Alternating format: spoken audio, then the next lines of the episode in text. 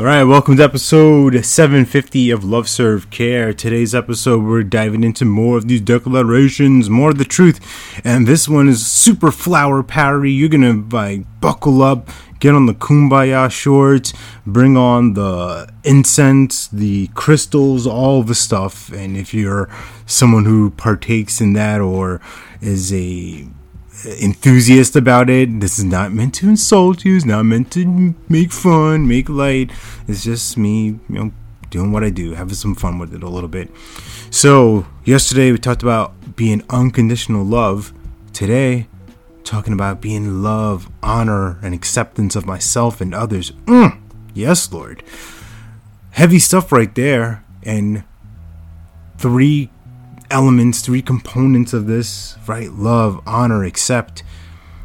It's it's a life changing thing, and this has been a path that I've been on for the past couple years. And let me set the table with what it's like not to be those things, right? To be someone who's hateful, to be someone who disrespects, to be someone who doesn't cherish conversations and cherish relationships that was a big part of my operating principle for a long time. And it's been this gradual wearing down journey of looking at, well, how do I love others? How do I honor the people that I'm with? How do I accept them no matter who they are, right? This ties in a little bit with the unconditional love.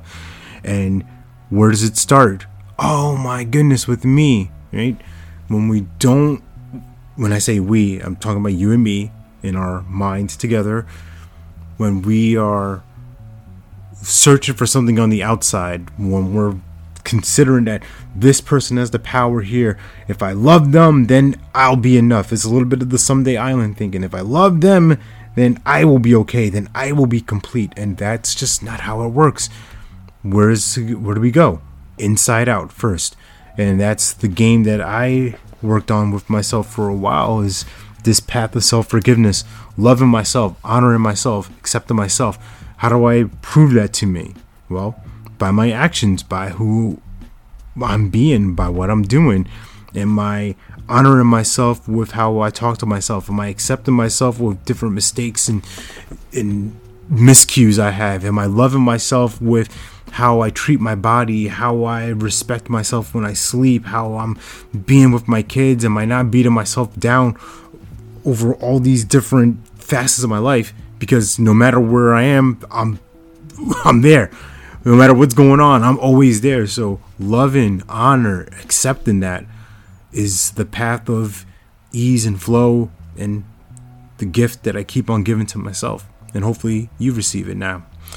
All that said and done, you're born to live your life in abundance. You're the master of your future. You control your freedom, and you have complete dominance of your thoughts, your emotions, and your habits. Take care. God bless. Stay blessed.